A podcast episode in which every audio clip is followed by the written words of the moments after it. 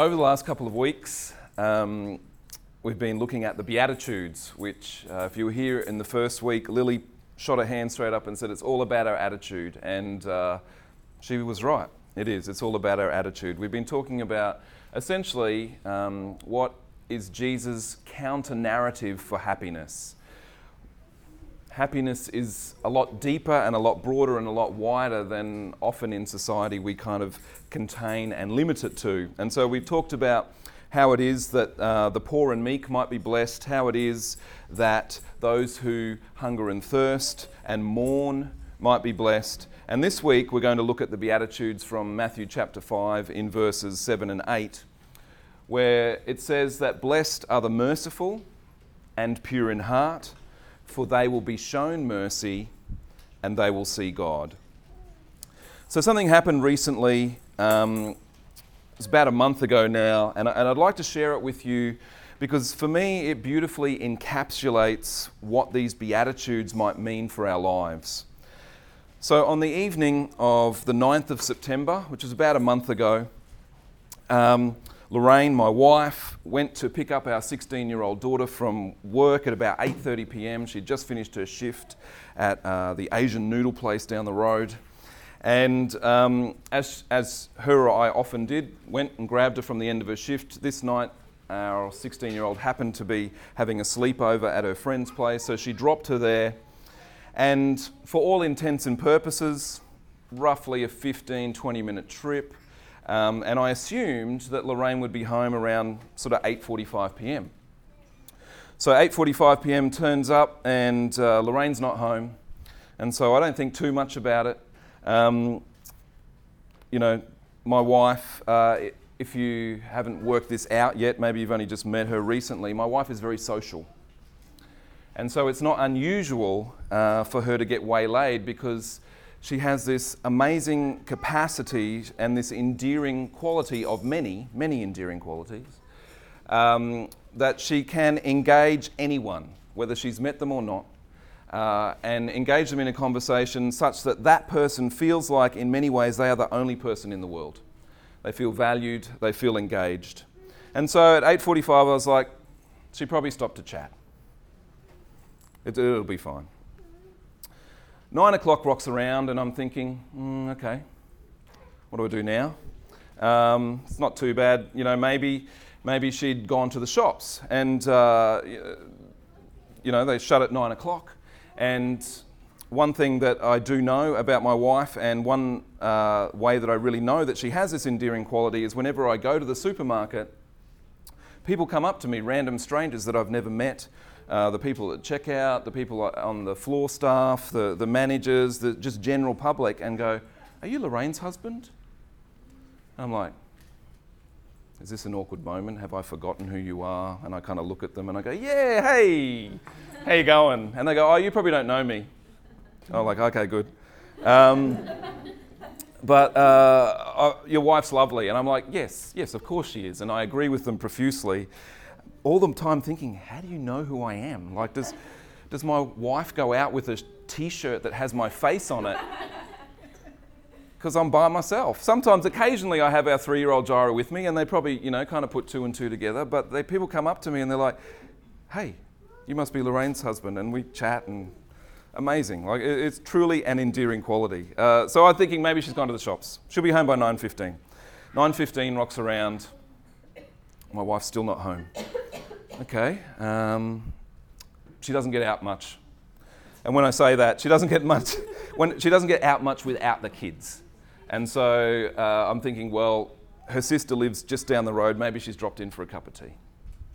9:30 oh, I don't know, this is like this is a bit late. What do I do? So I, I ring uh, our 16 year old daughter and go, hey, is mum with you? And she goes, no, she just dropped me off and took off. She should be home well and truly by now. And so now I'm starting to get worried. And so I'm like, what do I do? Do I call the police? And if I do, what am I going to say to them? Oh, my really social wife has been out of the house for an hour. I feel like she might be missing. I don't think that's going to fly. So I'm like, all right, it'll be all right. Uh, I go and clean the kitchen and I go and have a shower, and now it's 9:45, and I'm like, okay. And so I try and ring her, and she doesn't answer. And so I text her and uh, I send her a text and I just go, Where are you? And three minutes later, she replies and I go, Yeah, until I read the text. And uh, I've actually, I've kind of kept this for um, my own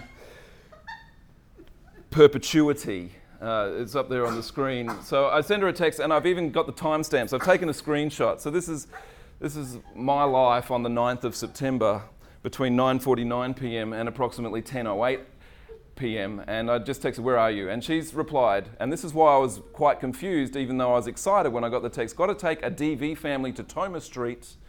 Explain later. Kiss, kiss. Mum and three kids and preg. I'm like, what? What does that even mean? And so I'm like, okay, okay, let me think about this. How, and I'm just drawing conclusions here, how is it that between, in the three minute drive between dropping off our daughter to her friend's place and getting home, she's run into a family that's possibly fleeing domestic violence, DV, yeah, um, to Tomah Street, which I take as Roma Street in the city, um, as a mum and she's got three kids and she's pregnant, so she's probably pregnant. I, I that's kind of it. And so then I'm like, what? Like, isn't that a police matter? Is that even safe? When were you going to talk to me about that? And then eight minutes later, so like the longest eight minutes of my life, she's uh, all good. I'm taking her to Rona Street and she'll get a taxi from the DVD people. Where are you now? Haven't left yet. I'm like, Left where? I don't even know where you are. And why can't she get a taxi from wherever she is? So I ring her at 10.08 and she answers. Now you can take that off the screen if you want to. And she answers. And I'm like, what is going on? And anyway, she explains. Essentially, what happened is that my wife was driving the three minute drive from uh, our daughter's friend's house to home and she passes this woman who's heavily pregnant with her three kids on the side of the road, and she keeps driving, and she just has this sense that she needs to turn around. And so she does a block and comes all the way around and parks next to this woman who's on the phone. And so she gets out of the car, sits and chats with the kids and plays with the kids.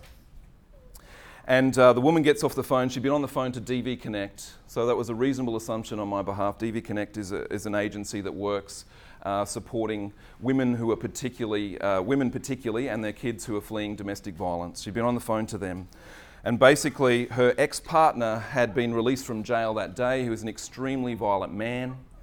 And she'd found out that he was on his way to their house. And so she'd grabbed the kids, she'd showered them, she'd dressed them warmly, and she'd fled. And so my amazing wife decided to go back around and stop. And, you know, what are you doing? They're like, oh, I need to get to Roma Street. She's like, I got a car seat, I got a van, jump in, I'll take you to Roma Street. Not Tomah Street, not Rona Street, but Roma Street. Anyway, um, I'll take you to Roma Street. They get to Roma Street. Uh, they get a message from DV Connect again. It's going to be a while. We found a halfway house for you, but we essentially need to organise someone to come and pick you up. And so Lorraine says, Where's the halfway house? They get the address and she takes them there and helps them settle in. So that was where my wife was in the hour and a half that she didn't communicate with me, but was such. I, I share that with you, not to tell you how amazing she is, but how poor her communication is. but because for me, it was such a profound example of an act of mercy. It was such a profound example of purity of heart. The, dif- uh, the dictionary definition of mercy is this compassion or forgiveness shown towards someone whom it is within one's power to punish or harm. Compassion or forgiveness shown towards someone whom it is within one's power to punish or harm. And so those who are merciful generally hold some kind of power over someone else. They have the power over their situation. And, and might ask or wonder well, what was Lorraine's power in that situation? Was she really in a position to punish or harm this woman and their children? She was just driving past. But as I got kind of thinking about that situation, and as um, I was kind of thinking through that encounter that she had, the power that Lorraine had was that she could have just kept driving. She could have not turned around. Now, Would the woman and her kids and her unborn baby have made it safely to Roma Street and then safely to the halfway house without my wife? Possibly. But certainly not as easily, certainly not as quickly, certainly not in the comfort and the presence of someone who really only just cared about their safety. And so I see mercy as a choice. Mercy is a choice to be compassionate. Mercy is a choice to forgive when we could actually do nothing. Or we could seek to punish. And so, my challenge, our challenge, I think, in being merciful is that often when we are confronted with these opportunities, I don't know that we always respond the way that my wife did. I know that I don't. When I am confronted by other people's lives, when I am confronted by other people's otherness, when I'm confronted by their brokenness, I think that often my response is either offense and judgment or apathy. Offense or judgment in that situation would have looked like, well, what's she doing on the side of the road at 8:30 at night with her kids running amok? Typical. Typical for that side of town. Some people just shouldn't have kids. We do it all the time. I do it. I, I, I assume things about people. We're, we're offended and we judge their brokenness. We're offended and we judge their situation. We're, we're offended and we judge their difference to us. We feel threatened by it. And so we judge them for it. Or often, I think my response is apathy if we don't respond with judgment or offense, sometimes either people's brokenness is so overwhelming that we just can't kind of process it or deal with it. Or sometimes I think it just becomes so commonplace in our society and in our lives that we just become numb to it. Will I stop? Nah. I, I got to get home. It's late. It's night. It's, you know, I'm sure she'll be fine. And so, if I'm honest, I think I often take offense or judge or am apathetic when my response should actually be to show mercy. So I'm offended by their difference and what I perceive to be a lack in the other. And somehow I become concerned that their brokenness will kind of impact my life, will, will take me out of my comfort, will distract me on my way home, will, will distract me out of what it is that I need to do. It'll distract from my comfort in my identity. I think sometimes when people are so different to us, that uh, we can often find that we feel a bit threatened by that for some reason because that puts into question who I am and how that works. Whereas instead, Jesus' example, Jesus' presence in my life should allow me to empathize, should allow me to be changed, should allow me to try and understand what it might mean if that was my brokenness too. What, what if I was standing on the side of the road with three kids? What it might mean if that was me, what it might mean if I were to use my power in some small way to bring compassion, to, to bring love, to bring peace to that situation. And so I think that mercy is not just a one way exchange. Mercy, our lives are enriched by the act of mercy. Other people's brokenness should impact and change us for the better of all. And this, I think, is also what it might mean to be pure in heart, to allow Jesus to cause us to see ourselves in other people, to see ourselves in their difference. And it's then that I think that we can actually begin to see God. We can begin to see God in the act of mercy. We can begin to see God in the receipt of mercy. We can begin to see God in the sharing of mercy. And uh, in that interaction between Lorraine and that woman and her unborn baby and three children, I think we can see God just as much as depending on your context and depending on uh, whether you've grown up in church life or not, but just as much as the limitations that we put on what it is and how it is that we think we can see God. If we believe that God is love, if we believe that God is a God of mercy, then God is essentially represented in acts of love and acts of mercy, and God is seen in those acts of love and acts of mercy. And throughout, uh, you know, over the last number of weeks, we've been talking about this, but we can see this in Scripture. We can see this through uh, enacting Jesus in our lives. But Jesus gives us an indication of where God is. God is with the broken, God is with the poor. God is with the hungry. God is with the marginalized and lost, and He's redeeming and He's showing mercy and revealing Himself through that, and He asks us to do the same. I honestly don't know if I would have stopped. I honestly don't know if I would have gone back around the block if it was me in that car that night. I don't.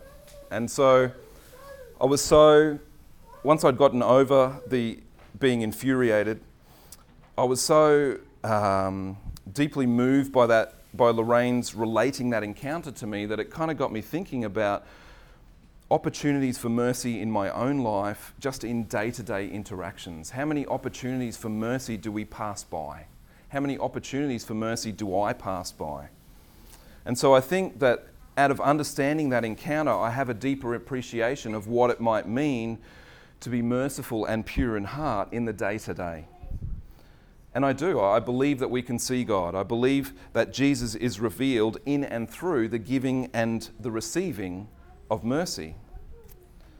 In that uh, passage that Mina read for us, she said, Jesus says that I desire mercy, not sacrifice, mercy, not religion. And he says that he came to invite outsiders, not coddle insiders. They're challenging words. They're challenging words for my life, and I'm sure they're challenging words for you. And so, my hope and my prayer this evening and this week is that we would be impacted by the other, that we would be impacted by people's brokenness such that we're not offended, such that we don't judge, such that we're not apathetic, but such that we display mercy. And that somehow, in that act of mercy, in that sharing of mercy, that God is revealed. May it be so. Three questions for us to consider. Number one, do you consider yourself a merciful person? What does that mean? What might that look like? Number two, to whom is it within your power to show mercy? Who, is the other to you? And number three, do you think that we can see God? And if so, in what ways could this occur?